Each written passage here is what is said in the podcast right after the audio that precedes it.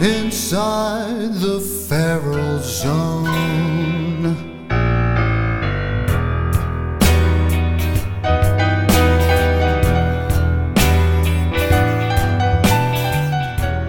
Greetings, listeners. Welcome back inside the Feral Zone. I am René Coman, operating under cover of darkness from the heart of the Empire, Snake and Jake's Christmas Club Lounge.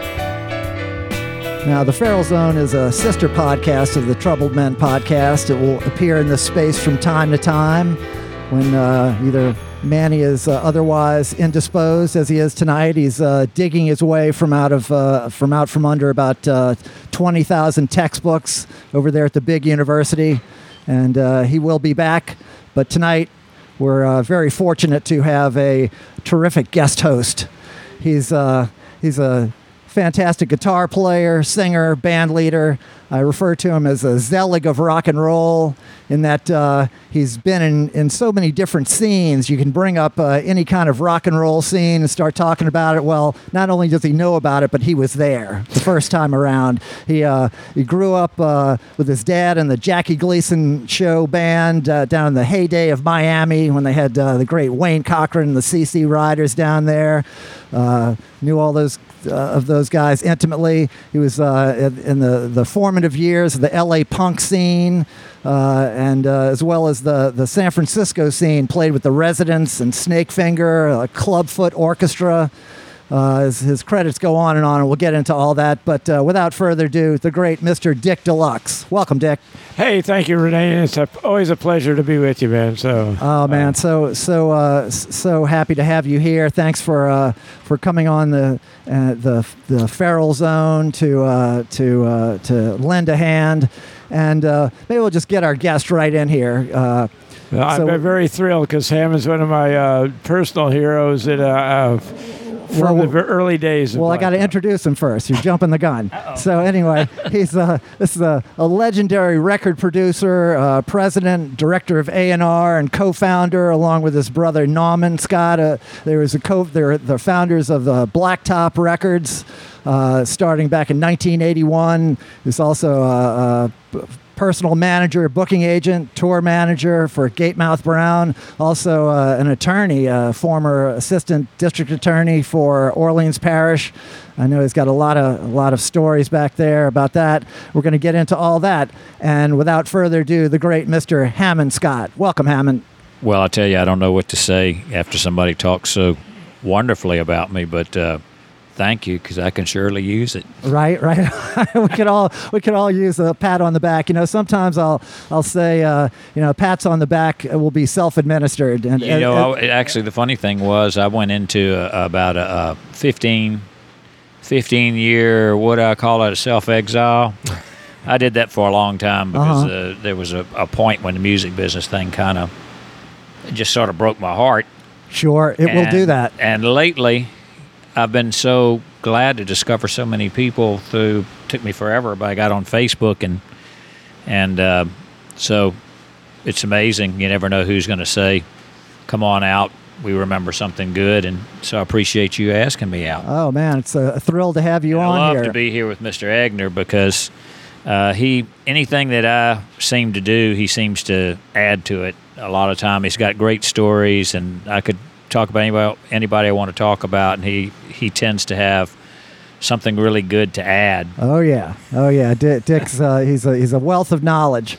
Um, well, you know, we like to sometimes start these podcasts with a, a little bit of uh, you know what's going on, current events, you know, the things that are going on in our lives, and uh, you know, it's the the relentless heat is it, it gets boring, but uh, it's it's still I, I find new things to comment about on it. And today I was looking in the newspaper, and they have the uh, seven day forecast printed. And the next four days, we have a high of 100, including today, and a low of 82, or a low of 80 uh, in a couple of days. And each day they have uh, some a couple of descriptive words that that describe these days. and so they're all uh, high of 100, low of 80 or 82. Today it says sweltering heat and muggy. Tomorrow it says scorching hot and sticky. The next day it says intense heat and humid. Then the next day it says blazing heat and humid. Nice. Now, uh, I don't know. Is uh, they they don't want to use the same words over and over? I guess. I understand you know, they- that's their job. They don't want to be boring. trying to be creative. I mean, if your whole job is just, just to describe the weather in just a few words, just pull out your thesaurus, you, man. you, got, you got Go to start, town. Uh, you got to have some variance in there. right. it caught my attention. You know, it's funny what catches your attention. It's like, all right, well, I appreciate that. I hadn't know? noticed that, so I'm very impressed. Well, you know, uh, attention to detail. It's it's it's one of my, uh, you know, to to a fault. It's one of my uh, one of my talents to a fault. Well, uh, you know, we had uh, some some recent news. You you being a, a former district attorney, uh, assistant district attorney, I'm sure you're you're always uh, uh, um, keen to see what's going on in the criminal front. So we had uh, uh, Mayor Cantrell. She lost her husband. Uh, Jason Cantrell passed away suddenly last week or so. So they had the, the funeral yesterday. And, uh, you know, I was looking in the list of people, the what went on there.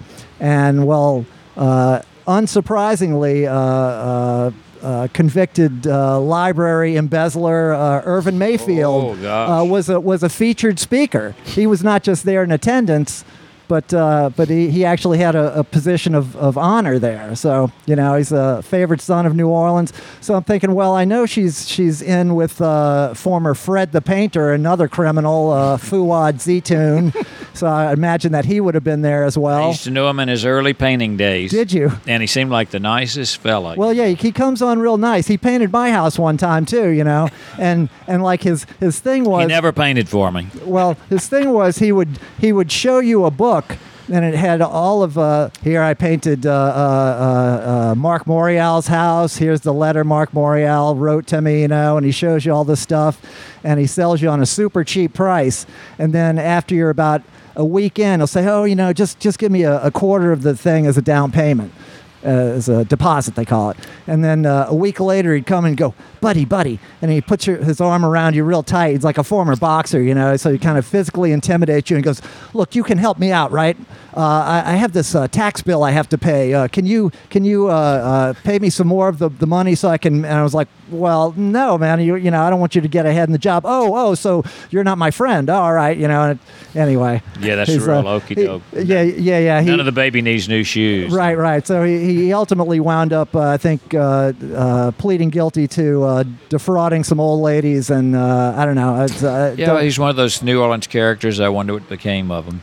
Oh well, no, he's he's a big supporter of of, uh, of Oh, he's still uh, around? Of, oh yeah, Okay. of, of Latoya Cantrell. I think Well, he, he's getting up in my age he- group. he- He's, he- he's old enough to know better. Well, I, I think recently is the, the thing he's under charges for right now uh, is is that he uh, he he had some kind of insurance claim on on uh, stolen paintings.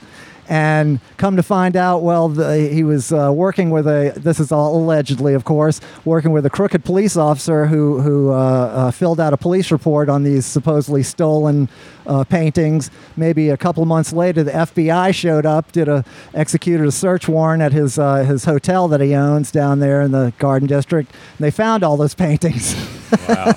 so anyway, uh, he goes on and on and best on. of luck. Yeah, yeah, yeah, yeah. And and I and let's go back to your your early days here. Uh, so this is what we often do with. So uh, so Hammond, uh, you're not from New Orleans originally. You grew up in uh, in Alexandria. Yeah, 126 miles from the uh, Louisiana Hayride up there in Shreveport. Right. I thought it actually it was not a, uh musical town, but they had a lot of musical people living there, and and you know there was I was aware of music from the time, uh, and and really stuff that adults would like because it was blues and R and B, which is not kiddie music Right. and uh, really as long as I can remember. And uh, we heard a lot of things on the radio from Lafayette and various areas, and of course, obviously, you had things like the Boogie Kings and all that in the '60s, and and uh, so uh, I think of it as a fertile area to grow up. You know, Now, uh, for a lot of things. Now, did you come from kind of an aristocratic? Uh, Yeah, that's if I ever put this uh, these memoirs together that because people you have that air about you. You have an air of sophistication and and and uh, you have a genteel quality about you. Well, there's you know there's something if I ever put these uh, uh, memoirs together, I've been urged to do. that's one of the things I want to do in the beginning. Is you know I think it'd be interesting for some people how you could come from my background that I was lucky to have and wind up giving up everything for the music business. You know, Yeah. and especially to go out on the road like with Gate Mouth and all that. My father fully embraced it. He loved it. Uh, but uh, so it is really kind of an interesting story, and it really has to do with even the records I was hearing, like dreaming of being involved with records. Because I remember like uh, Two Steps from the Blues. There were two pop, two albums that seemed like everybody had them in the early '60s, and I would have been about 12. You know, Okay. uh, would be uh, well, obviously they had the Ray Charles record. What did I say? But I'm I'm really thinking more along the lines of of um of live at the Apollo with James Brown, sure. which he financed himself, and then the Two Steps from the Blues. And you know, I'd heard their music before those records came out, but they were everybody had it. You know, it just seemed like had those records. They were so important. And when I used to listen, I used to dream of uh, being involved in all that in some kind of way. Right. Well, so uh, but but you didn't go right into music. So you you uh, you went to LSU, I guess, for your undergraduate. I went to. I did a survey of several schools. Okay. Because um, I, I misbehaved, and uh, I had friends that I had a lot of friends. My father was not happy about me having Uh-huh. because they weren't on the same trajectory that I was on, Right. that I was supposed to be on, right. And so they were considered bad influences. But uh, they were dear friends. And then you know, uh, somehow or another, uh, I had in my mind when I first went off to college the total freedom of being out from under parents. So I totally uh, didn't act the way I was supposed to when I went to LSU, Okay, I could see and I that. went the fraternity route and all that. I Oh, was, really? I was a Deke, Delta Kappa Oh, Epsilon. okay, Delta right. Kappa Epsilon, and we were not exactly doing uh, uh, public service like some of them tried to act like they were Uh-huh. doing. And uh, but it wasn't long before uh, I got some trouble and got sent to Alexandria to be in school at LSUA, and then I wasn't attending classes there. Uh-huh. So the next thing, uh, you know, I wound up at uh, Louisiana Tech, okay. and we had a lot of fun up there. A lot of people had farms because they needed people to live in those houses, and you know, some of the stuff that went on up there was kind of unbelievable. But we we had a really good time. And then I came down to New Orleans to go to law school. Well, so how do you wind up? Uh, you, you know, you seem to be trying, kind of partying yourself out of school, going, you know, working your Well, way down the. But then you wind up at Tulane Law School. How does that happen? Well, because uh, I also had in my mind that that's what I should do. You know, I had an interest in it. And, Now, does your uh, family and- have- And my whole family, we everybody. In fact, that's what my father said when I quit halfway through my first time in law school, and he wasn't upset about it at all. My brother Norman broke it to him that. Uh, uh, you know, Gatemouth came here to play when it was still the uh, 501 Napoleon Club. Right, Tipitina's you're talking Yes, about. Yeah, right. yeah.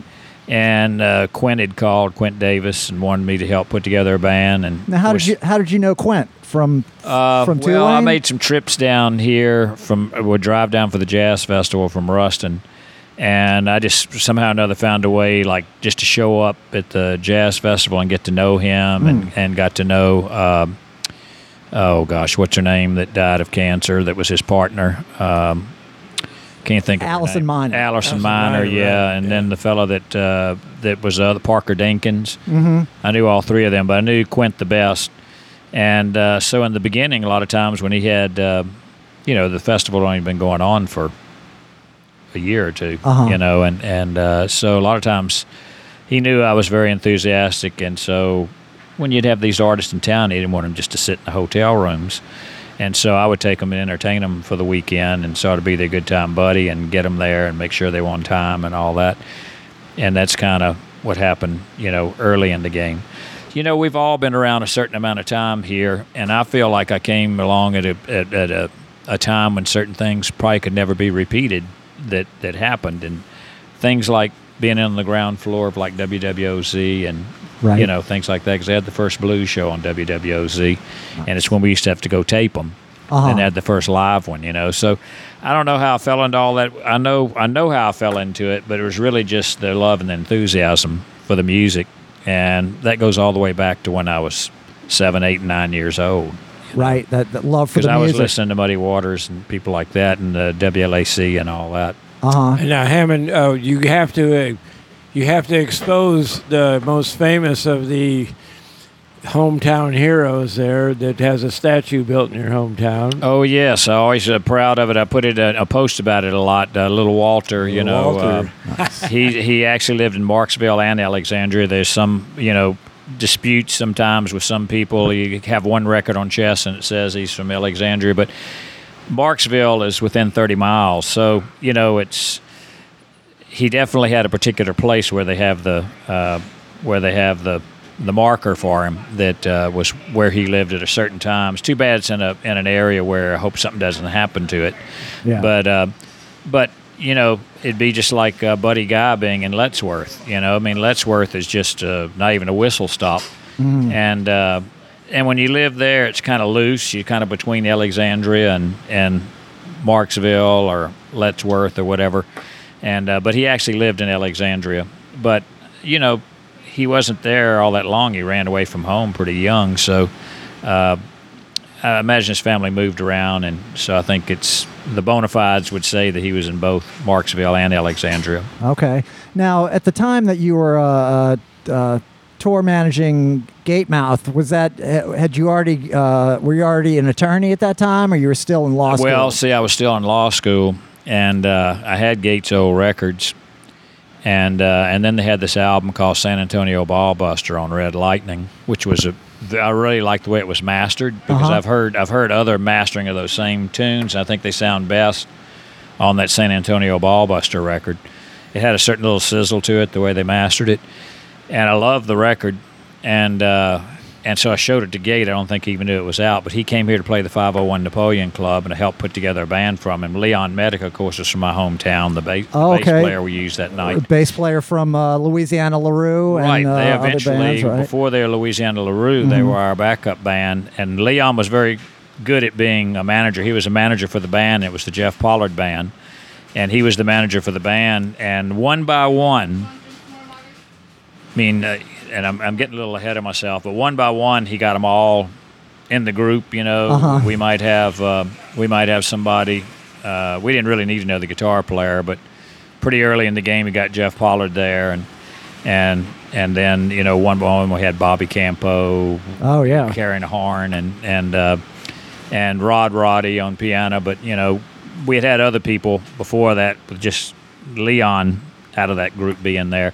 One by one, they were all there, so that was a great thing for them because they were just working around Baton Rouge, and it made it where they had a lot of work and they opened our show every night, and that worked so well for them that that's they got signed when we were in Nashville, and uh, Don Light Agency came out to see them, and and uh, and you, you know they weren't a traditional band to be behind gate, but there was a real chemistry there, even though uh, their music was a little bit more rock and ro- rock and rock and roll, you know. But it was actually a great amalgam that worked really well.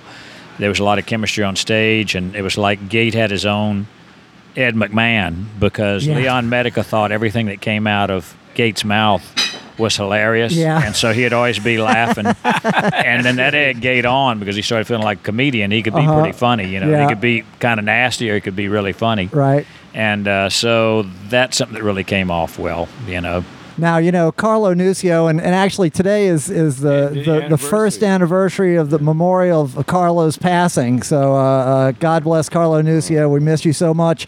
But uh, when I, I was, he was telling me one time about he was playing in some kind of I don't know. He said maybe kind of disco band or something that was playing in in Baton Rouge, and he said that that band you're talking about before they were LeRoux would play after them, and he said, "Man, those guys were fucking incredible." Well, they they had a real chemistry, and I think a place where it really works is, of course, I got Gate on the first. Uh, we were doing some stuff for Lone Star Beer. I became good friends with a guy named Jerry Retzloff, and Gate recorded three or four tunes that I produced over at uh, Allen Toussaint Studio. They would each be 45 seconds, so they could make them into advertising. And he had one Cajun, one blues, one swing, and and uh, uh, I guess one was a slow blues and maybe a shuffle. I can't remember. They were all great. I don't know whatever happened to the tapes, but they were playing those all over Texas and then Lone Star. All of our dates, they were coming out and and having Lone Star nights at the clubs. And uh, and so one thing led to another. Jerry Retzloff was in so tight with uh, Tony uh, Terry Lickona, whatever his name was, from Austin City Limits, the early guy. And uh, next thing you know, we were on the Austin City Limits, and even though the Gates had some good appearances on the Austin City Limits, you never see this one. I have it on video, and uh, Jerry Retzloff was still alive about two years ago. Uh, he said that he was going to get me, um, he'd get me masters of it. But I'd really like to see it because Gate was brought back for six encores that night, and Wow. most of the people in Austin didn't really know who he was. He was on a show with Delbert I was a McClinton. docent on that show, by the way. And if you look at the, I'm, I'm in the background. So if you ever see the video, I can point me out. I look like a scarecrow. you I were was- there that night. See, I was told you, he's- six seven one twenty five. Yeah, no. Z- Zelig of Yeah. rock and roll. Uh, For what it's worth, I can't remember exactly what year it was. Was it 77 or what? Well, I first saw Gate at n- my birthday, July 2nd, 1975. I turned 20, and you were in Antone's. And there was about 12 people there, and I was one of them. And uh, anyway, I was so drunk, and I was dancing. I'd never even touched a black woman. I'm dancing with this this this uh, black woman. And Gate made up a song about me being this idiot white guy and stuff. And, uh, so he could do that. yeah. And so, anyway, but at the time, I that was the 75 was the very beginning of Austin City Limits, and I worked for about two or three years as a, a docent. And on some of the stuff with like Ry Cooder playing with uh, some of his guys, but on the, the show you're talking about, I was in, I was there. Wow. Well, crazy, see, man. and it was unbelievable. It well, was, and he uh, had that like little segment that's really funny where he brings a little boy up there, and they have a picture they cut away to his wife, and his wife, not his wife, I mean, the little boy's mother, and she's crying because uh, she's touched, and it's so funny. And Gate made it look like he was playing the instrument, oh, okay. and uh, and Gate just loved kids. He always Yeah. did, you know. So that was a great part of the segment. But he was brought back for about six encores. It was much more time. They had to cut it down. I went over there to cut it down with them to edit the show. But uh, uh, that was a great jumping off point for us. In fact, I don't kind of know what happened because Bill Ham saw that uh, from ZZ Top. And this was, I'd been going with Gate for a few years by that time, but he wound up uh, having his agency book us for, uh, through one of his guys that worked for him, for a whole series of college dates. And that was towards the end of my time with Gate when. Um, when that happened, when we did those series of college dates, but for Bill Ham to be interested, he he showed me how small I was when I came over there to talk about that. They flew me in from New Orleans to Houston, and I sat out and cooled my heels in the in the lobby for around four hours. really? I got to go in and see him for about thirty minutes. Let you stew out there. Oh yeah, that way you really know who's got the power. Right, right. But you know what's a really funny thing is the night that I saw Gatemouth, uh, you know, the first time in Austin, Lady Bird Johnson owned the studio. And she was wandering around. I didn't So- know that. So Lady Wow, Bird kidding. was standing there with her hand on her hip, looking at Gatemouth, and, and uh, He was great that uh, night. oh my God, he was killing it. And so she was just had this, you know, kind of look on her face. So anyway, Was she digging it? oh, she loved it. Oh, Yeah, she was going crazy. And Gabe was so young. I mean, Gabe was in his first two fifties, or three years, early fifties. She owned the station. It Oh. wasn't the the university. It was on the s- campus of the University of Texas, but it was actually owned by Lady Bird Johnson, her Wow. family. Yeah, right. And I can remember her looking up at Gatemouth playing his show with her hand on her hip with this big old smile on her face. So, Nice, I, I nice. never forgot. I never knew that, but that's that's great. And uh, actually, I looked at it when I went to mix that with him and put it together. I was like a little break from Gate. That's when he went and did a a, a State Department tour of Africa, and, Uh-huh. I, and he wanted he married my landlady, you know. So he wanted her to go with him over there, and they caused a lot of problems through some of the countries in Africa. Yeah. And uh, but anyway, I was happy to let her have my seat because uh, I like much more the idea of going going and putting that show together. You know, uh, piecing it together, the Right. editing, and um, and also I got to hang out with Esther Phillips and some other people like that Oh, during cool. that time period because that's when Rosie's was going really well. Right. Now I'm curious. She came in there to play. That's where I first met her. Oh, okay. Now I'm curious. You know, you, you don't really have like you, you didn't play music as far as I know, right? You, but Mm-hmm. Well, yeah- I played saxophone, but I've been around so many great people that I almost won't admit it. Oh, okay. Well, I was going to ask. You know how? did- Alto and tenor. oh, right on. Well, uh, alto is my first instrument as well. Um, now, how did you develop such a, a, a, critical ear? You know, you're talking about like this record was this this release was mastered better than these others. I mean, well, I was- drive myself crazy on that even on Facebook, and I think sometimes I'm chasing my own tail. Like if I'm going to put a cut on, it doesn't have to be something that I record. It could be something somewhere else. I'm going to listen to you know the same song might be loaded on there three times with a different picture. Mm-hmm. I'll listen to all three, and I might finally put two of them on there and take one off because I'm listening to see which one I still think is the better transfer. And I might be fooling myself, but I think I can hear. And there should be there shouldn't be any variance, but I think I can hear a difference. Yep. But like all your the you're producing all these records, mixing all these records that that y'all you know uh, Black Top put out like over a hundred records uh, dur- during the the time y'all were active, and you were the primary producer on all that stuff. But uh, it's just Right. Just well, I had something that I and I I don't. You'd have to ask some of the guys why, but I had a. Everybody I recorded, I had their confidence enough where they didn't argue with me about what take we were going to use, and it wasn't because, you know, it wasn't because I was oppressive. Mhm. It's because I found that a lot of times musicians, a lot of times themselves, they might be thinking of the part they played, and they're not hearing the the whole thing the same way I did. And I, you know, they might be, they might not have played their bass the best on it, you know, but if there's a certain feel that I thought was really good, I never had any pushback on that. They went with it every time, you Right. know, and I think it's because uh, it's almost like they're almost looking for someone to make those decisions. Somebody like Bobby Radcliff, he was so unsure of himself later on when I recorded him. He really wanted somebody to do that. In fact, he'd come up to me all the time. Am I really any good? You know, and, all that kind of stuff. And, and you wouldn't just you wouldn't just be shitting me. You know, I mean, am I really lousy or you know? and and uh, so you know, because I think he'd been beat down so much at Yeah. one time. But uh, I, I I I don't know what it is. I know that I hear things really well, and I tune into the least little thing. You know, pretty well. I mean, a lot of engineers are able to do that. Like David Farrell was pretty good about when you'd have a whole track there and, and, and, and you could still hear that one string was out of tune on a stringed instrument or something, you know. And uh, and some might not realize or some little part that somebody's playing that they you know, you might get in the studio and they might say, Really? That's what you've been playing all this time on that? That's wrong, you know. And uh, and uh, and but what I would try to do is um, I thought where I had some of my best ability was on getting a good performance.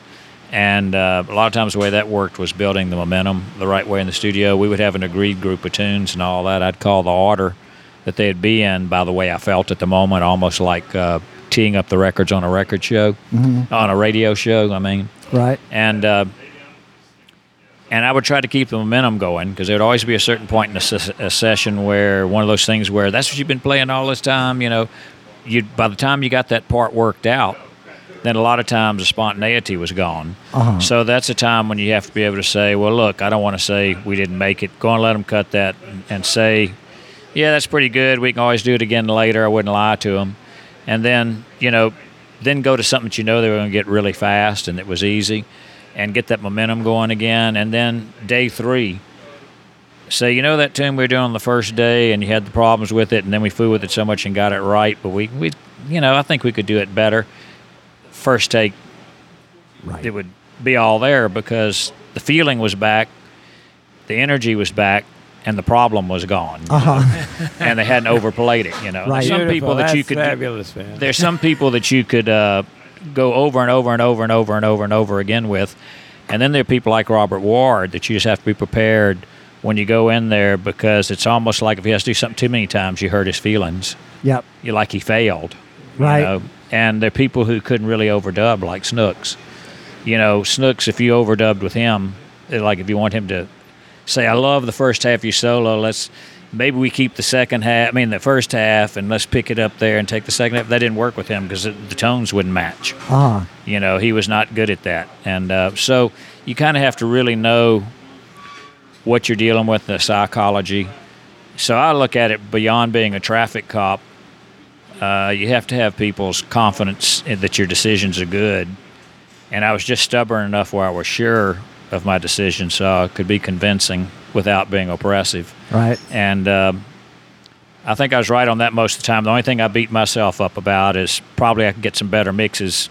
I mean, the mixes are good, but you know, you go back later. Why didn't I push that bass a little bit more? That's one of the hardest instruments to place anyway. Is the bass to Yeah. me, you know, and uh, when you have the whole, all the band in there, and, uh, then I have I've been influenced a little bit by the way some of the earlier records didn't have as much bass as like people carry today, you know. Yeah. I mean, but I can go back and listen to a, a record by um, Van Morrison. That's who I'm trying to think of. I can go back and listen to a record of his from the '70s, and it doesn't have the kind of bass that people carry today. You know? Well, you know what about having the bass pushed up loud is it's the first thing that makes you turn the volume down. yeah, on, on a record. So if you don't have the bass overly loud, you can turn the whole thing up and you get so many highs and you get such a, a broad spectral response by the time like if you listen to like something a, a classic one i always think of is uh, uh, uh, rise and fall of, of uh, ziggy stardust and the spiders from mars. The it's it's very thin on the bottom end and he even has a note uh, to be played at maximum volume and you can turn that record up really fucking loud before the bass gets so heavy that you know what i'm saying Yeah. it's it's like it's it's a real th- so there's really Yet something I love I love a rock solid bottom in there, and I like a lot of bass, and I love a jukebox type of bass. But I was always, I guess, you know, when I think of chess records and some of those things, they weren't as bass heavy and all that. And a lot of those early Chicago blues records kind of weren't as much that way. There's a way that a bass can come in and eat up all the air. right know? well yeah that's what i'm saying you don't want it to do that And so I like for those things to pop and speak. And Uh-huh. so that would always kind of make me pull it back. Sometimes I've kicked myself and think, you know, I should have had more. Then other times it seems just about right. And sometimes it was just right. Like Yeah. if I think of Earl King and uh, and think of a tune sort of like uh, "Love Is the Way of Life," which is one of my things I enjoyed the most that I cut with him. And I think a lot of good decisions were made there because I signed Earl the piano because when he made the demo for me, I liked what he was playing on the piano. A lot of times he'd give me stuff just by himself playing the piano or the guitar. And I thought, you know, well, we know what you have to figure. A lot of times, Toussaint and them didn't even let Earl play guitar, but I liked him having the guitar on the records. I love the law, the rawness and the attitude and everything. right And you know, he, he had a tendency to be bend something a little out of tune or whatever. That didn't bother me all that much. I'd try to.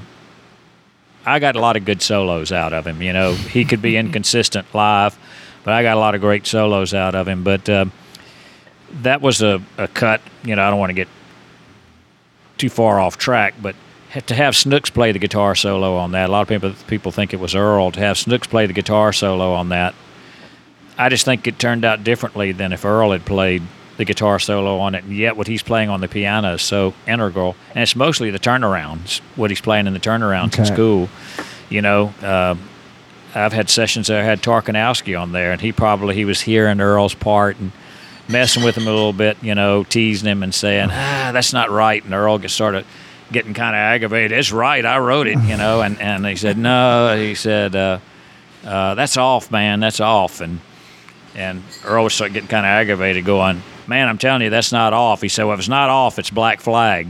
You know, because he'd be talking about his cologne that he had on, you know, with, with uh, him leaning in so close, you know, and that's just Tart being funny. But I wound up uh, on the tune that I'm talking about, assigning Earl to play the piano on it because I liked what he's. It was great. It was New Orleans, and at the same time as Cro-Magnon, you know, and I kind of liked what he was playing on the You know, piano. and as a, a And if a Tork would have from played it, it would have been musician who has uh, loved that song, figured out those changes, and went, "Wait, he did what? What? What? What? What? what? Yeah. I mean, it, it's, it's just insane, right? And so I, I wrote a chart of it, and I was like, "This is one of the most ingenious tunes I've ever heard in my career." I mean, this is we're going from like, be you know, be minor seventh, we're, we're jumping around, and it just it was it, it just drove me crazy. I was like, this is the most genius thing I've ever heard, you know? and and uh, I just remember thinking, as much as I, had already loved Earl before that, but I heard Love is the Way of Life. And I've been playing that song now for 30 years. Nobody can play it by ear. So Yeah. I would never lay that on. I would never. Right, you wouldn't call that I- I- uh, I, yeah. I would not. Call, I would not do that to you. My Right. friend is one of the greatest uh, bass players in the world. I would not do it uh, because it makes no. you, you're not going to hear the changes coming There is Yeah, not, and you know, and Torkanowsky's wrong. It's genius. You know, it is wrong. He, he's doing that stuff does not make any sense on that bridge when he's turning around. He's going from four to uh, one to, to, to one to four and stuff. That that that's as good as it gets. But luckily, it's kind of funny because uh, Tark made it kind of a joke out of it, you know, uh, on on sessions like that when he would say, uh, "Well, that's off, man." Then finally, well, if it's if it's not off, it's black flag. Right, right, right, right. because that's some damn bug repellent you have No, on that that to me was around your uh, for for your cologne. It's Yes. bug That's repellent. Yes. gold standard stuff, man. But so I don't know. I got off track there. But, Oh, that's uh, okay. But see, I, I love like on that sexual telepathy. I like all the records I did on Earl, but I love it uh, on that sexual telepathy album. We got a really great tone with him on the shuffles that he played, Oh, and when he did that uh, uh, song about the casino, uh, the opening track, I can't think of the name of it right now. He plays. Uh, Really, to me, the most unbelievable solo in it. You know, so Earl Love I, rent. I, I all thought I thought I found uh, I got a lot of good performance out of him and a lot of great stuff on the guitar. And I learned another thing from Earl though, and that was one day I wanted him to come in and do some overdubs on a couple of things, and you know nobody else was going to be there. And uh, I said, no, I need to get you in tomorrow. Oh man, I don't know about that. You know, I said, oh well, I know about it. You need to come in. I got it booked, and I'm not gonna have you here long, but I need you here for a few hours. And he'd go, man, you're gonna be sorry. And I go, no, I'm not gonna be sorry. And and I knew Earl pretty well, you know. And uh, on the, a particular occasion, I found out it was on the third album, but uh, I found out I was wrong because he couldn't put together eight bars of music that day. Yeah. And it was uh, he was a person who was very subject to sort of where, for lack of a better term, whether the planets and the stars and all that were in line, you know, Okay. as to what day he'd come in. If his head wasn't where it was supposed to be, and if, so I let him go. I found out he was right on that. But most of the time, the good thing about it was as much procrastination as he would do and set all these false dates with me. And we recorded a lot of brand new material. And he would bring me these songs like uh, "It All Went Down the Drain" and all that kind of stuff. And uh, and I heard them all, and they're just him on the guitar form, you know, uh, real crude demos when he would finally meet the call. Uh-huh. And uh, and so when we had a set, then I would eventually, when we had a whole set of stuff, then I eventually set the date. And setting a date is like picking a good day to go fishing. You don't really know Yeah. what's going to be a good day to go Sure. fishing. So the real deal that I thought I was good at was figuring a way to make it a good day to go fishing. The way to make it a good day to go fishing is to have the right chemistry and the right people for the right song. Because, like, say on uh, on that album uh, that we were just talking about, uh, "Sexual Telepathy," there are three different bands on it, and I thought it was important to make the choice of which band was used on which, you know, and uh, Like a real record producer. Right, and we didn't have to cut it all in one day. I could have three three different getting the people together. And like the you know, result, all went way, down the drain was cut in Dallas. We only cut two tunes, and we were supposed to just do one that day. And then I heard, I was sitting at Anson's house, and I heard him play an Iron Cupid on an acoustic guitar. I said, "We're going to do that today." There you know, go, he'd never man. let me hear it. You know, There you go. Well, uh, uh, fellas, I'm looking at my watch and I'm looking at our drinks, and it seems like, uh, you know, we always like to take a break in the middle of the show here to refresh our cocktails. So uh, we're going to do that, and uh, we'll be right back. I back. totally took it.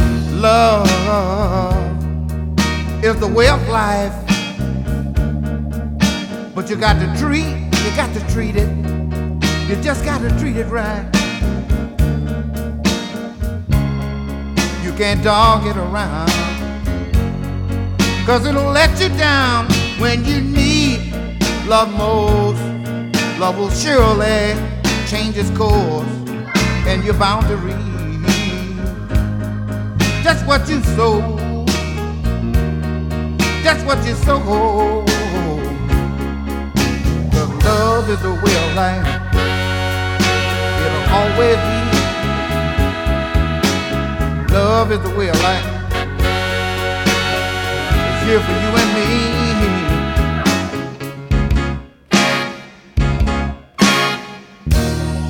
Life is just the art of living.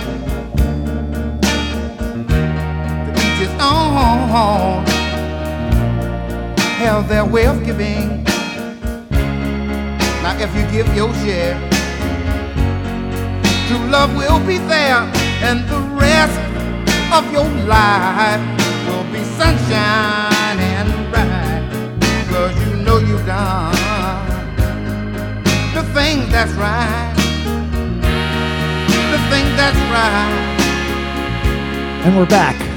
Back with Mr. Dick Deluxe. Back with our guest, Mr. Hammond Scott. I am René Coman. And uh, as always on the Feral Zone or the Troubled Men podcast, we uh, we are a listener supported operation. We we want to thank all of our uh, our supporters and especially want to give a shout out to all of our, our Patreon patrons because uh, we're, we're building up a, a, a solid uh, core of, of, of Patreon patrons who are supporting us week in and week out, just as they're listening to these podcasts week in and week out. And uh, we do appreciate that. We have, uh, you know, our costs. We have our cocktails, which uh, we consider part of, uh, you know, operating costs, just like uh, buying tape for uh, for a recording studio or anything. You know, Those were the uh, w- we always like to say uh, uh, this podcast runs on uh, drinks and notebooks, and. Uh, so anyway, we uh, to that to that end, we have uh, f- uh, PayPal and Venmo links in the show notes of every show, as well as in the Facebook uh, pinned post right there at the top of the Facebook page. And so avail yourselves of that. Uh, and uh, speaking of Facebook, follow us on Facebook and Instagram, and uh, uh, subscribe, rate, and review wherever you're listening to this podcast. Give us five stars; helps us out a lot. Costs you nothing.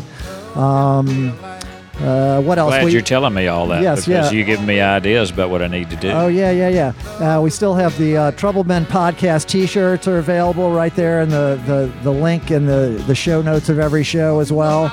And uh, let's see, uh, uh, the day after the show comes out, I'll be doing a, a big show with uh, Ed Volker uh, from the Radiators, uh, backed by the Iguanas, as well as Michael Skinkus. We're playing a, a whole program of Dylan songs on at the uh, September 1st is Dylan month at uh, Chickie Wah Wah. Wow. So September 1st at Chickie Wah Wah, it'll be uh, Ed Volker and the Iguanas. Uh, come come check that out.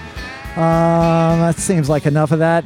So uh, back to our guest, Mr. Hammond Scott. Now, Hammond, let's circle back to uh, to your upbringing in in Alexandria. Uh, so tell us a little bit about that. Uh, it's uh, uh, our, our our our guest co-host was saying it's quite a magical. Uh, I, I think it's a, a, one of the great Southern American stories, and you know, my family not wildly different. The Wilson family outside of Memphis, but you know, lawyers, doctors, uh, judges, and so forth, and then black sheep, Hammond, Dick, you know, and and I knew I was. yeah, you could tell. but anyway, tell us a bit. Try But to. I, I honored my, my thought. I had uh, two of the most wonderful parents you could ever have. I mean, uh, one of the things that I hate to think of is I'll never be able to uh, probably be as good a father as my father was. oh, well, that's I'm not a really nice of you to father, say. But uh, but uh, he was everything to me to look up to. Completely different world. You know, he liked to dance, and he came out and saw some of our bands, and he would always dance in time. That was the most wonderful thing. But he had a thing he did called the federal stomp, and it was awful Yeah. because he was a federal judge. Oh, okay. And uh, he called it the federal stomp as a joke, you know. and he would kick each leg way out here, and it would all be in time. That was a good thing. there's a lot of white people are jumping all out of time, you know. Right, right. And uh, but anyway, I thought it was a great town to live in. Uh, just to take a second, just to explain what it's like to be a kid Mm-hmm. Yeah, there. do. Um, we had Bayou Robert running right through uh, town, right through the middle of town, and I could leave my house on a Saturday and take a string and some bacon and uh, a bucket and go over there and go crawfishing and uh, catch a lot of crawfish in the bucket. You'd ride your bike over there. You could ride all over town. And I had exciting rides because we had always had an agenda to go to Sears Roebuck was one of them because we could look at the boats they had there and the boat motors, and they always had like an organ. It wasn't like a, it wasn't like a Hammond B three. It was whatever their little cheap organ was. But I used to love to It had those those uh, and. Magnus chord organs. It was like a fan, fan driven. It was basically uh, they had uh, reeds like in a harmonica and a fan going. Yes, I have one at my house. I yes, and I loved I loved all the Silvertone stuff, and we all know that we loved Danelectro and all that later. But it was always wonderful to go there, and uh, you ride your bike downtown, and you know, you go to uh, Allen's bicycle shop and and uh, buy something cool for your bike because you'll be riding a Schwinn with one of those big tanks on it, you know. Uh-huh. And uh, and the great thing though, which uh, Richard was talking about, we had this great hotel in town. Luckily, it's had a lot of different ownership uh, that's kept it going. And uh, you know, there's easier places to stay, but uh, it's a beautiful hotel, and it's. um I used to love to go in there, and I still do. And they have a really good restaurant there. It's the Bent- Hotel Bentley. And the same building that my father's office was in, which was the Guarantee Bank, Mr. Bentley, I never knew him because he died pretty pretty young. But uh, he was the you know a guy who had made a lot of money in timber. We had several timber magnates up there, and I knew two of them, like Parrish Fuller, and I knew the Crowells, and they were big timber magnates, and there was a lot of business up there. And the Bentley Hotel, the reason it got built, they used to have the European Hotel and a couple other hotels in Alexandria. And uh, but Mr. Bentley, Joe Bentley, he was a pretty down to earth guy, but one of the wealthiest guys in town. And he went to the European Hotel or one of them, I don't remember which one, and they wouldn't let him in the dining room without a coat on, so he built his own hotel. and it was right; he had already built the Guarantee Bank building, which was our only skyscraper, which was ten stories, and. Uh, and of course, I go to my father's office because they always had a lot of good supplies there, and they had these dictaphones that had the little green records in them, and so, you know, you can make a lot of trick records and all that kind Oh, of okay. stuff, and, and have fun with it and shenanigans, and go, s- you know, raid all of the uh, pencils and pens and tablets. But go across the Bentley Hotel. Well, I mean, it was really cool. It's not as cool as that now, but it's beautiful if you ever go in there. If you ever go through Alexandria, it's one of these little small towns that instead of being vibrant, sort of like the North Shore, where most of the little towns there are, you know, they're pretty moneyed and they've been able to keep them up like Madisonville. Alexandria is one of those sort of dying towns in a way where so much of what was beautiful, like the beautiful high school I went to, they don't even build them like that anymore. It looked like the Pentagon. Yeah. And they used all this marble and and uh, has it was the first ho- it was the first grammar uh, well it's high school it was the first uh, high school in the country to have an escalator Wow. and it was a Westinghouse. It's still in there. And they had these beautiful materials, all this wood. It was an exciting place to go to school. And uh, but then that Bentley Hotel, I don't want to say too much about it, but they had the whatever you call the guys that meet you out front, and they have the shako on like a guy in a marching band. Right. The the bell captains. Yeah, the bell captains. They'd have the feathered hats on and a big shako like the like the leading guys in Mm-hmm. Right. high school right. band Yeah, yeah, yeah. and uh, it was really something. Now they don't have that now. You go in and you know, kind of like it's like got to make it in on your own now. right. But well, in New Orleans, they had like the the Fairmont Roosevelt Felt Hotel had had all that kind of thing when I was yeah, a kid. then you Still, think, I still got pictures going of my on. mother at the Blue Room and everything. Yeah, oh, yeah. back, There you go. You know, But, d- uh, not to interject, but my father was played with Billy Goodman's orchestra in the Blue Room in the in the nineteen early forties, and then he and my mother spent their honeymoon there and stuff. But what I would love you to do. One of my favorite things is every time he mentions his mother, he explains the pronunciation of her Oh name. yes. So well, that's please she, explain yes. and tell us a bit Yo- about yo, your mother. I don't even know if anybody even gets it because a lot of people aren't from New I- Orleans. That is, I think that's but her name is B L A N C H E, and most people say Blanche. no. Uh-huh. And she hated that, you know, because she wasn't Blanche. She was Blanche. And we understood that in New Orleans because Blanche, Maison yeah. Blanche, you know, and uh, it was French. And it Thank wasn't you, putting on you. it wasn't putting on airs or anything. She was from New Orleans. She was from a very uh, nice family. Uh-huh. And her dad was a her mother was a writer and, and her dad was a um, uh, an attorney and there's a whole story there. I could have a whole chapter just on that. But uh, but uh, he's thinking it's so funny. Richard is because I never fail. Whenever I even have a picture of, her, I always go. And my late dear mother, Blanche Scott. Pronounced the French way, as in Maison Blanche, you Uh-huh, know, because I don't want people to think she's Blanche Scott because she I- I- wasn't I'm so Right, I'm right, so right, happy you cleared that up. and and uh, Nice, and nice. so that is one of my little quirks. I try to explain that. There's something that I've never put on Facebook since I put a lot of things on there, and they do have a blacktop thing that Graham Clark started, which I thought that was wonderful. He called me up and asked me if he could start it. I said I love it, you know, Right. and um, but. Uh, and he's an interesting guy anyway from Mississippi. There's a story that I love. I'm going to tell it here a little bit.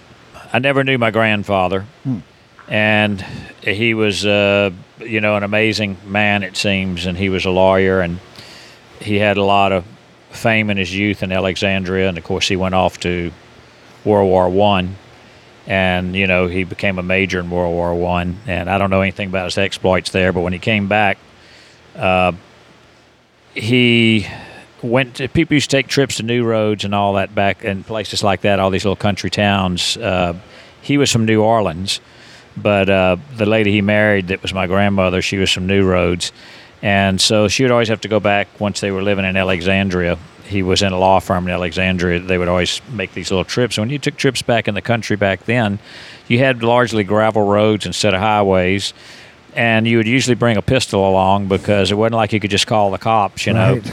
And so you'd want to protect your family. And it just so happened that uh, he um, he always thought he was going to die young because um uh, he had been told that by what he calls soothsayers. And so his wife, my grandmother, uh, always knew that.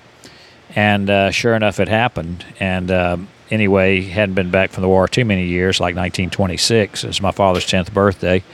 And um, they were been in New Roads for the day and came back, and he was getting undressed for bed and um, talking to my grandmother. And uh, he had had a gun with him that day, and I've had a miraculous thing even happen. I don't want to make it too long, but uh, uh, anyway, before I knew this part, all I knew was that uh, he he uh, had this gun, and I've talked about this on Facebook.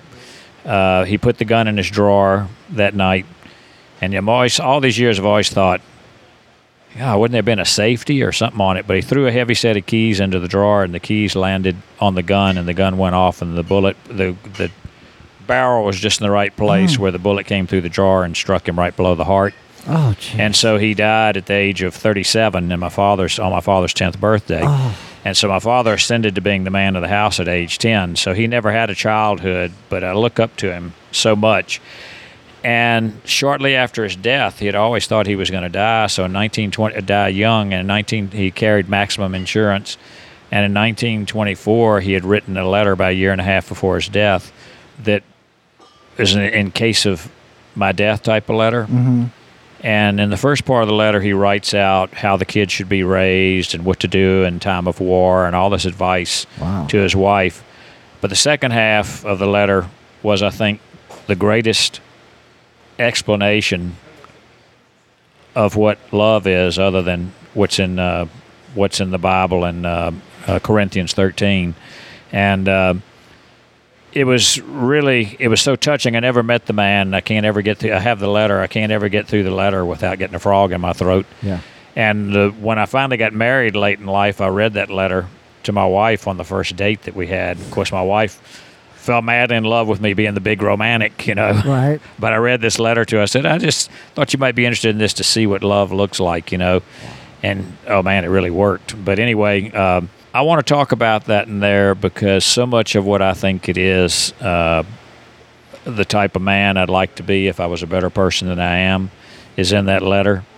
And it's so touching and so beautifully done, especially when it gets to the part, you know, about and now my my dear, for the last time, indeed, you know, uh, you know, I want you to know that that through you I tasted all the greatest pleasures in life, and uh, and when you take a, uh, you know, you wanted to remarry and all that, which she didn't, but you know, uh, when you take one of those walks like we used to take at night, and you know what he describes, what you'll be hearing out, you know, on the walk and all that, saying when you hear that, you'll know it's me waiting for you evermore in the realms above, you know, and but he's quoting all this poetry Right. and all kinds of other things. And I'm just thinking, God, you know, I'm such a clod. I'll never be that romantic, you know. Now, now wait a And- minute. Now, I would like to add this. And I would like to have that in the book, but I don't want to disclose Well, that too much to anybody. By the way, I would like to add this. if I ever write it. uh, at this point, this young man uh, uh, going for walks every night in Madisonville. And uh, so, not that different, right? So, you Yes. are leaving your home and you're going down the street and you're Usually in the, the or one. cicadas are screaming. And tell us a little bit about your, uh, you know, your, your, your, your, you're you're you're you're talking to the, you know and this is one of the reasons I love you man because you know you you you're you're telling me and, and us who know you I'm walking. It's dark, and I'm a walker, right? And I'm I out like the scary places, to tell you the truth. So thi- Yeah. he is, as we speak, within the last week, walked down the very same. right. Talk about that a little bit, please. Well, you know, I think of. Um, I have a lot of things that go on in my head. I don't want to be too personal about it. Like I say, I know the things I aspire to are things like a man I never knew, like my grandfather. You know, and I, I feel something very strong about coming from that kind of background, and I hope it came through with the artists that I work with and the type of person I was working with them. But, um, but, you know, to be into the record business, we had glory years, and then uh, you know had years of losing everything too. You know, and and then you all the people start dying off. That breaks your heart. And so I reflect on a lot of things at night when when I walk. And uh, I don't know exactly what Richard's wanting me to say. I probably have talked about it somewhere on Facebook, but uh, I really like to go to the loneliest and the most beautiful uh, spots late at night and have the serenity to work through my head how I wound up where in the hell I am now, you know, and uh, and it's uh, because I can spot all my mistakes. I'm my own hardest critic. I used to say to the artist all the time, I used to say, "Look, I'm your biggest fan, so let's get that straight because otherwise I wouldn't be spending this money, you know." you if you had the money you probably wouldn't even spend it on your own self you know Right. and uh, and i would say i'm your greatest fan so if i'm your greatest fan wouldn't it make sense that i'm going to be your hardest critic and so i would just tell them like it is you know that Sure. uh, i jumped away from what you're talking about but it's a little bit of the type of thinking i even reflect on the records that we made. I hear all the mistakes I made. I'm probably my own hardest critic that I could have mixed this a little better, that a little better.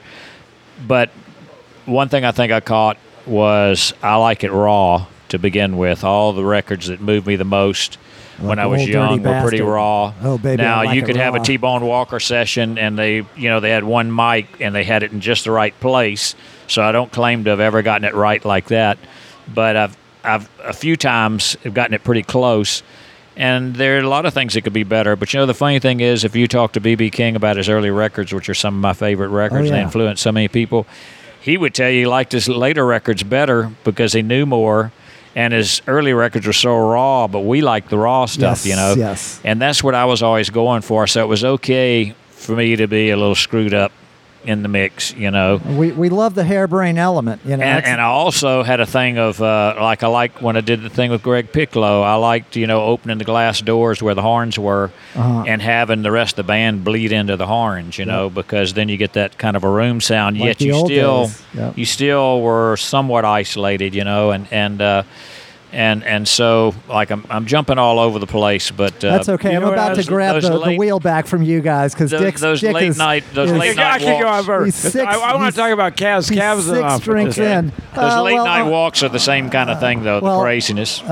Well, I, I, I want to talk a, a little bit about. Uh, I have, three things I want to talk about. I want to talk about you being uh, assistant DA. Okay. Uh, now, was when you first started, was that under uh, Harry Connick? yes, or- it was. Okay. That, that was a perfect place for me to be at the time. Okay, so you came straight out of Tulane. That was at your Uh-huh. first job. Yeah. Now, now, so what year was wasn't that? my first job. Was my first job as in the as, law as an attorney. Yeah, right. yeah, yeah. That's and that was a great place to do that. And what One year was that? Uh, Like that was in the early '80s. early '80s. Okay. yeah. I- right. What happened was uh, I was out on the road with Gate, and I decided to quit one day, and he was he couldn't believe it. You know that I was going to quit. I had a whole string of jobs for him. I said he had kind of made me mad, even though we got along really well and never had a contract. And I just said, I started thinking about I should go back to law school, and I went back and I knew it was around New Year's of '79. I thought I needed to go back and finish, and uh, so I just uh, gave notice and I said, I've got all these dates for you. Here all the contracts and everything. And I left and I went back to law school. And that was my job coming out of law school. And I liked it because that was a more exciting area of the law. You didn't make much money, but it was an exciting area of the law. And I spent most of my time in appeals because I guess I have a cerebral nature, I guess. And uh, but it's where they assign you. And I got to work on records while I was there. And, Oh, no But kidding. you'd have to be in court the next morning. That was the only thing that was tough, you know, like uh, when we did that first Earl King, I had to be in front of a judge every morning the next day, and we took quite a few days to do it. And uh, but um, that was uh, an exciting place to work because uh, whenever I'd read newspaper stories, especially criminal things, I always kind of wanted to know the rest of the story. You know, they would just kind of tell you enough to get you curious, and you wouldn't know the rest of the story. I'd see all the horrible murder pictures Right, and everything, and I wouldn't right. know the rest of the stories. The one thing I declined was I was offered to go in so I'd understand better how to question people about a, a autopsy to come in and watch one. I didn't want to watch that. Yeah, yeah, yeah. Now those guys, they're a different breed because they're the type of person that when I have good memories of Wholesome Bakery in Alexandria, which it started in Alexandria, Wholesome Uh-huh. Bread. When I have good memories of uh, Wholesome Bread and all that and the smell when you went by there, uh, some of the people that are uh, dealing with these dead bodies, if they go back and think of the, you know, that They the never dead get that bodies and smell out embalming of- fluid, yeah. to them that's like fresh baked bread. Right, you never And get that smell out of your yeah, your, so your brain. I never wanted to do that, you know. Right, but uh, all but. I found that it was it was the only place I ever worked that you could go to lunch with your friends, other DAs, and come back and there'd be a guy down on the floor with his arm behind his back, you know, and the cops would be on him because they would have made the mistake of coming in and trying to lie to the investigators, and the whole time they're lying, trying to cover for their friend and give them an alibi. They're running them, you know, saying, "Well, you know, let's see if we've got any warrants out on this guy." And next thing you know, he'd be on the floor. It's an exciting place to work, you know. Now, how- now, how long did you work uh, at the DA's office? I was at uh, about eight years, okay, and that was enough. and I wound you- up in appeals uh, Okay. because uh, uh, that was an area they thought I'd be good. I was requested to go in there, and so I got lucky. I got to go before the Louisiana Supreme Court more than most people ever get to do, and the U.S. Fifth Circuit and all that. And you know, because when you're in jail, you got a lot of time to try to get out of jail. So Sure. I'd have to answer all that, and I can't tell you how many cases that I thought, oh boy, we're in trouble when I would read the appellate brief, and then all of a sudden, of course, what they didn't know, uh, I ordered up the entire record of the trial and I read every word of it, you know, and looked at everything that everybody looked at.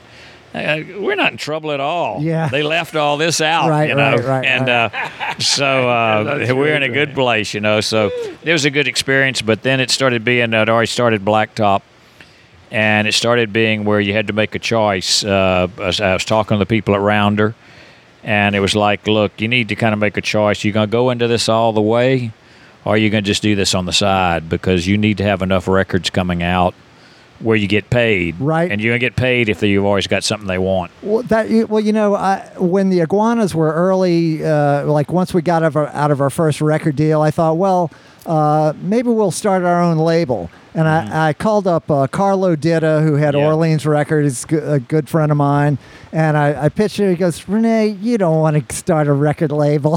he goes, and he explained that. He said, you know, if you just have one record, uh, You get know, you're not going to get paid. The only way you get paid is if you can threaten them with something, you know, withholding really withholding more merchandise. And I was like, oh, okay. And right, you know, I used all to think it was very interesting. Bill Nowlin at Rounder Records, Mm-hmm. and I don't want this to be boring, but Bill Nowlin, all the years that Rounder Records were around, they were around before we were, and he was good friends. He'd come stay at my house and all that, and he used to always say because it got more and more complicated. You know, like it when you had that uh, record store down there in the quarter uh, that carried every kind of music. Uh, what was it that went out of business? Uh, Tower. Tower, yeah. And it used to have a lot more record stores like that, like you don't Sure, now, you yeah. know, that would have, they go into back catalog and all that. And then you'd always have some guy that loved the blues upstairs and he would be featuring the blues records. Soon they started figuring out, well, look, why should we, just because we like that record, feature it if we can sell you some real estate? And so selling the real estate was we'll take in a hundred of that record if you spend several thousand dollars On advertising. for a listing post and all Oh, that, you know, right, and to right, feature right. that record. And you do that all over the country. Next thing you spend, next thing you know, you spend a lot of records. And we used to give away like 2,500 records to begin with, day one, you know, Mm. to service records radio stations. We were trying to do what the major labels did in a in a smaller way. Right. And uh, so uh, I found that uh, it was pretty daunting because they were trying to make up for a shortfall they had by selling real estate, as they called it back Gotcha, then. You gotcha. know, and, and instead of giving away something free, a spot that was important. And so Bill Nowlin used to say to me, he used to say, "You know, there's an experiment I want to do. I'm not sure who I'll do it with or when I'll do it, but I want to put out a record on somebody and do no promotion, no buying real estate, no records given away free, no advertising, no working any dates.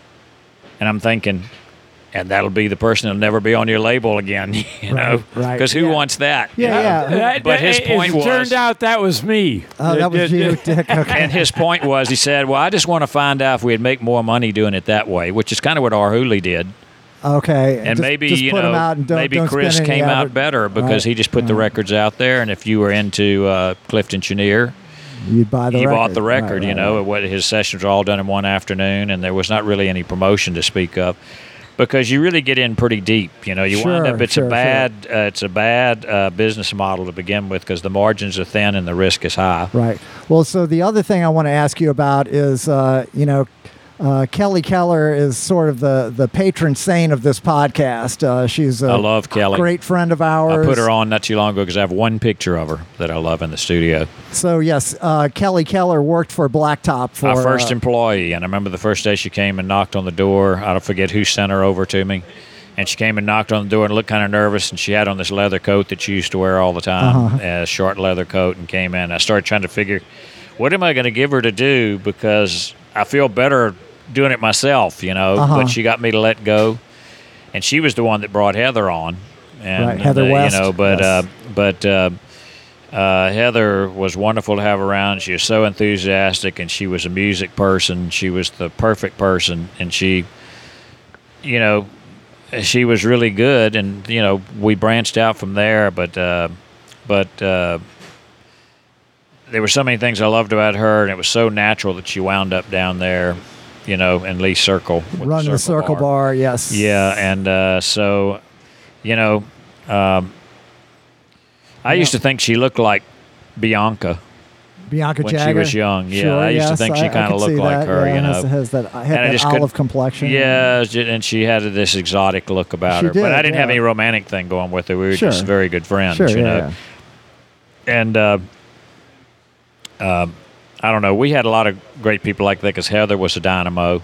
Right. Well, And you had to watch it because Heather might be trying to tell me what to do after a while. I could see know. that. Yeah. yeah. She's And she's that's why kind I of bossy. That's why I was just telling. Uh, that's why I was just telling Dave Clements out there. You know, when they went out, I was saying uh, maybe you were lucky. You know that it didn't all pan out because you know you'd probably be getting bossed around a Still be lot. running your ass right now. you yeah. know. We had a lot of wonderful times. That's so fabulous. Well, so so then the other thing, and uh, I'm uh, jumping all over the place. oh no, we're sorry to make it hard, We always do. No, no, uh, uh, I like it hard. but you wanted to go back to the DA's office. Well, now no, no, no, no. We're we're we're we're moving on. Uh, so uh, you you put out a record on Nappy Brown. You mentioned Nappy Brown. Oh, yeah. So What a uh, character. the, the the the record was uh, uh, something going to jump out the bushes And grab you. And right. grab you. So I wound up uh, through really weird circumstances being on the road as the backing band on this uh, blues review that was. Uh, Johnny Adams, Wayne Bennett, and Nappy Brown, and we had the same backing band. It was would would back all three of those acts up Yeah. and you know uh, Johnny Adams I, I knew had, had played in his band before and Johnny is uh, amazing and, and Right, amazing singer, singer. And Unbelievable. and Wayne was a terrific guitar player but Nappy Brown's set was so fun to play man it was the one that I looked forward to One of every the wildest night characters you ever want to know in your life. he was a guy who would wear like athletic shoes all day long and then he would he and would wrap his head. he he would bring his uh, he had a, a, a pair of, of, of Stacy Adams uh, shoes and in the shoe original box he would bring that into the dressing room right before he went on stage he would take the tennis shoes off put the the Stacy Adams shiny patent leather shoes on walk out do his act and he would he had this thing oh, well oh, well oh, well well well Yeah, he put that law thing. and he would he would do like this the the that old school like tiny step thing that Uh-huh. those guys would do. You see like uh, uh you know different guys do But it. he was badass when he was up there. oh yeah, he was a, a, a blues shouter of, of the the you know the original generation. Singer. I mean, he Yes. could take his voice especially when you listen back to all the Savo, old Savoy records and everything. He could take, and he had Mickey Baker and all those people on those records. He could take his voice and shape it so many ways in the course of one song. He was sort of like a vaudeville vaudeville act, right? He he was a, a full entertainer. He wasn't a blues act. He was a. I, I, I'm performing, you know, broadly across this the way that people did back in the 20s and 30s. Right. And Yeah, he- yeah, no, that's what it just- seemed- it was- he had that so wrapped up. Yeah. And he could sing really kind of anything because he could sing soul. And on the other hand, that's why I made him do Flamingo La. Uh huh. I like the tune Flamingo, and I had him do it, and it was perfect for him. It was really sort of capture a lot of those law songs that he had, you know, uh, like Wella Wella Baby La, and, Right, and, uh, right, right. and a You lot know, of other things. I- you I know, some later- of his pop. his- he I later knew Herb hits. Jeffries, and he loved that Nappy had done that. So Yeah. Herb Herb retired off that in 1952. He lived another 50 years. Herb didn't die until like 2002, and he was like, when we we'd play with in Temecula at the senior citizens home with Herb Jeffries, and he would always talk about Nappy Brown did a great version of this. Yeah, because he loved the way that he did Flamingo. Because Flamingo was one of the biggest hits of all time. You know? Yeah. And he, he did such a wonderful job. He did this kind of island thing to it, but it was on. We still had it on a kind of a swinging shuffle beat. Mm-hmm. And uh, and you know I had I had Eugene Ross who I'd had out with Gatemouth Brown on I- guitar. I on played that. a lot of things with with Eugene. I never have known what became of him though. Well, I, I remember. I, I he died. Uh, yeah, he did pass away, but uh, even after this thing I'm talking about, he w- he was still playing with uh, with Johnny Adams uh, occasionally, and also I played with with uh, Eugene backing up Porgy Jones, trumpet player here, and I would pick up Wayne at the uh, I mean uh, Eugene at the Gust. Uh, uh, Oh, that complex that Gust complex. he didn't like it when I named him High Tide, High Tide Ross. You know, I mean High Rise Ross Well, you, and well, you know, Eugene. high rise you're talking about. Right, yeah, yeah. The high rise is like government housing for for you know retired people or something. But Eugene, there's this famous uh, recording uh, where With where Ray Charles. with Ray Charles. He where called me the day that happened really. because he got fired, well, yeah, because he's and he was so proud of he's it. he's he's cursing out uh, Ray Charles on stage. This man is a dog This- motherfucker. this That's man what he is kept dog. saying. And, and and Ray Charles keeps going, God bless him, God bless him, ladies and gentlemen. Security, he's, get him he's off the drunk. stage. Do we have bless him." security here? Is there security? God bless him. And he goes, Fuck you, fuck you. This man is a dog. That's right, dog motherfucker. and I had heard that, uh, you know, years ahead of time. And then I then I was playing with Eugene, and, and somehow I got the uh, somebody told me I was like, Eugene, is that you? He goes, Yeah, that's me. He was very proud of me. He called and played that to me because the bass player or something had caught it that night. He was taping the show on a handheld tape deck. Right, right. And that's how he had it. He called and let me know he was fired that night. Of course, Ray Ray uh, took care of him all right, but he put him on a slow bus back to Houston. Yeah. You know, and uh, there wasn't anything great about it. But of course, it used to be great to see him with Ray Charles. That's when Ray Charles had that great album. He came in the Sanger Theater and played one time, and he wouldn't let him mic him up the normal way or anything because he wanted everything to be sound kind of acoustic. At, Right. the Sanger Theater and where the like in the Count Basie band where if a saxophone solo they had one mic for the whole horn section. If somebody's going to solo, they had to walk up to the mic. Uh-huh. And uh, but he had the thing that pissed Eugene off was he had him playing through. I don't know if you remember him. There's a little amp called a Polytone. Oh yeah, yeah. Oh, I, had, yeah. I had one and, of those. and he had him playing Mini a Brute Polytone 3. amp. Oh yeah, and and he had him playing through a Polytone amp, and the thing that bothered him was, and this was great. This when they had "Oh What a Beautiful Morning" and all that stuff that Mm-hmm. he was performing big band style, and that was a great album, "The Jealous Kind" and all Right. that. That's what they were performing. But he wanted Eugene to play the exact solo that was on the record, so that bothered him. And the other thing that bothered him was these Polytone amps. He had the Polytone amp set up right next to Ray. Had it set up right next to him, Mm-hmm. and so it was loud in his ear. So he wanted it turned way down. So Eugene's this big Buddha type guy, and when he'd have to get up and have this little pissant tone right. on the guitar, that really bugged him. And so the night that this happened, uh, Ray said, "You're too loud," and he turned it up. And he said, "I said you're too loud. Fuck you." You know, and he turned up all the way, and uh, and and that's where it started because it was sort of like I'm sick of playing at this volume. right. You're a dog, motherfucker, because they had to pay for their own rooms and everything. oh know, jeez. out of their money. Oh, and uh, and anyway, I think he enjoyed it for a long time. They had some great people in that band, but uh, and I loved Ray's music, especially. I'm pretty that sure this is why René does these shows. This- Yeah, I shouldn't be cussing on your show. Oh, no, no, no. this- Well, I'm just this- repeating what they This said. is the Oh, kind no, of I was- information we live for. Oh no, I, I love this, man. I love to connect the dots. Well, uh, uh, Hammond, we're, we're, we could talk to you all night for sure, but Yeah, because uh, we hadn't even talked about Robert Ward. oh, oh, So we'll, that's the we'll, way it we'll have goes. to have you One back day. for, for a part two here, Yeah, because part uh, two. yeah, yeah, for sure, because we are kind of uh, on the 'Cause we haven't even downslope talked of the, about of the- uh, uh, and we started off with Anson, you know. it's Anson, funny right. how that happened. It started right here in New Orleans at a place called Clarity's on uh, uh, right there on uh, what's the street that borders the side of the quarter? Not Decatur, the other side. Rampart. Yeah, Rampart. Rampart. Clarity's was on Rampart, and I heard about Anson. I heard him play there one night. So I throw that in to let you know we can go all the way back there, or we can come. Oh yeah, the no, no, no, and and I ran into Anson uh, not too long ago. I want to have Anson on the show as well, man. He's one of the uh, world's most wonderful guys. Anson with. Funderburgh.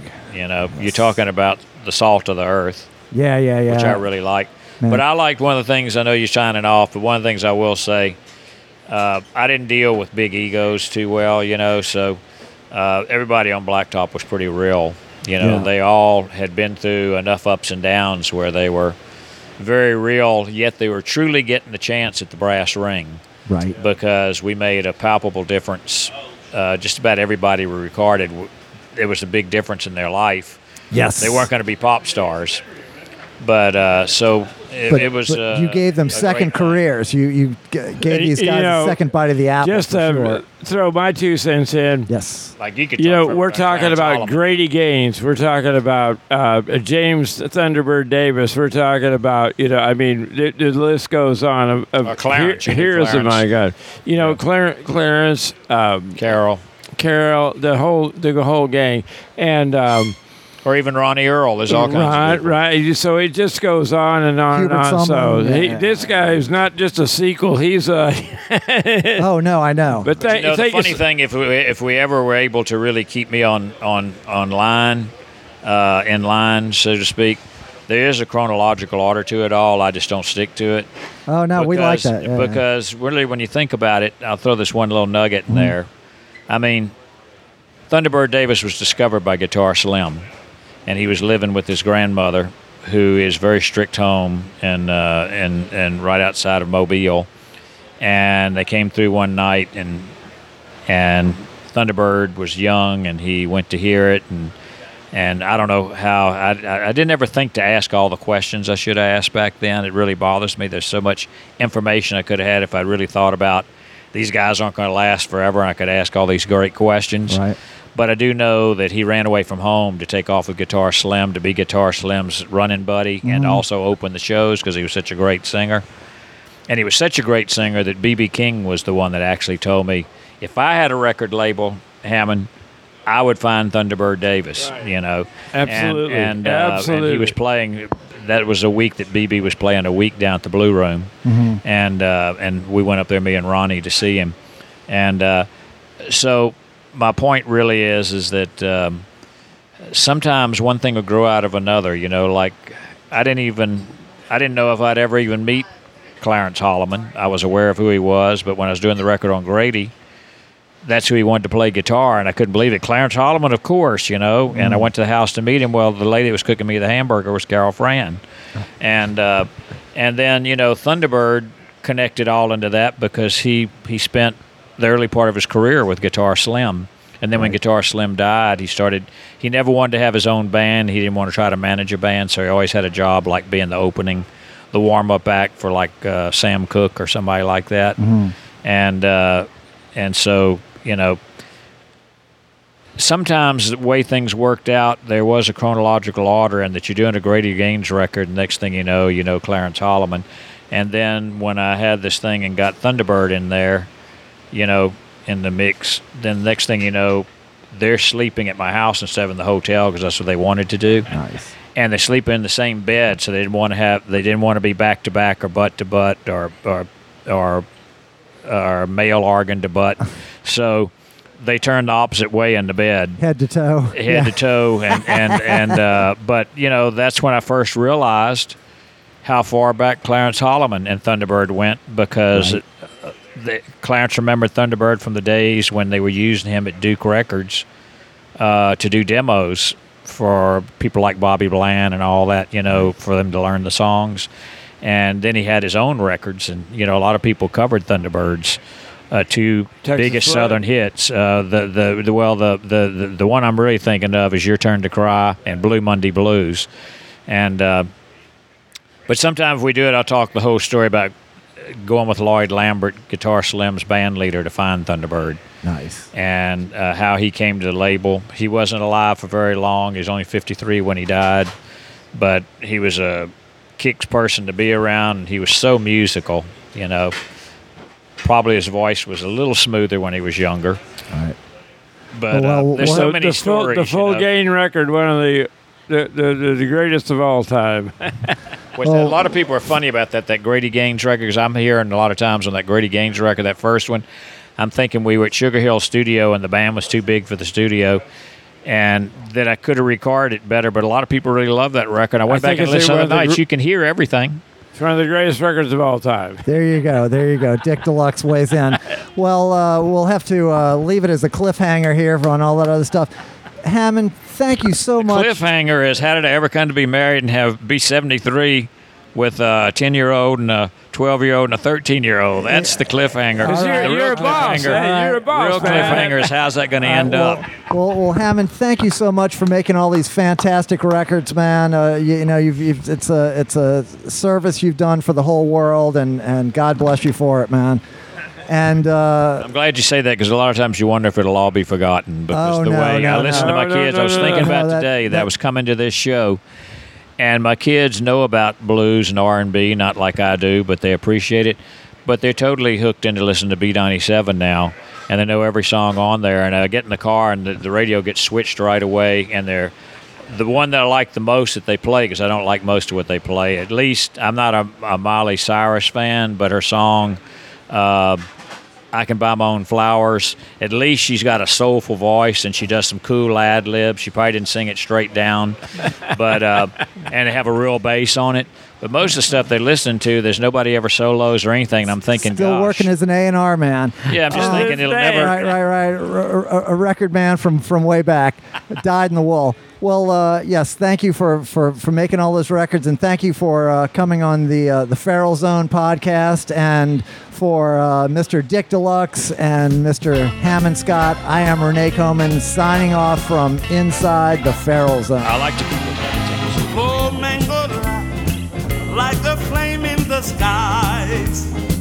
flying over the island to my lover nearby. Light and your tropical view speaks of passion and dying and a lover that's true.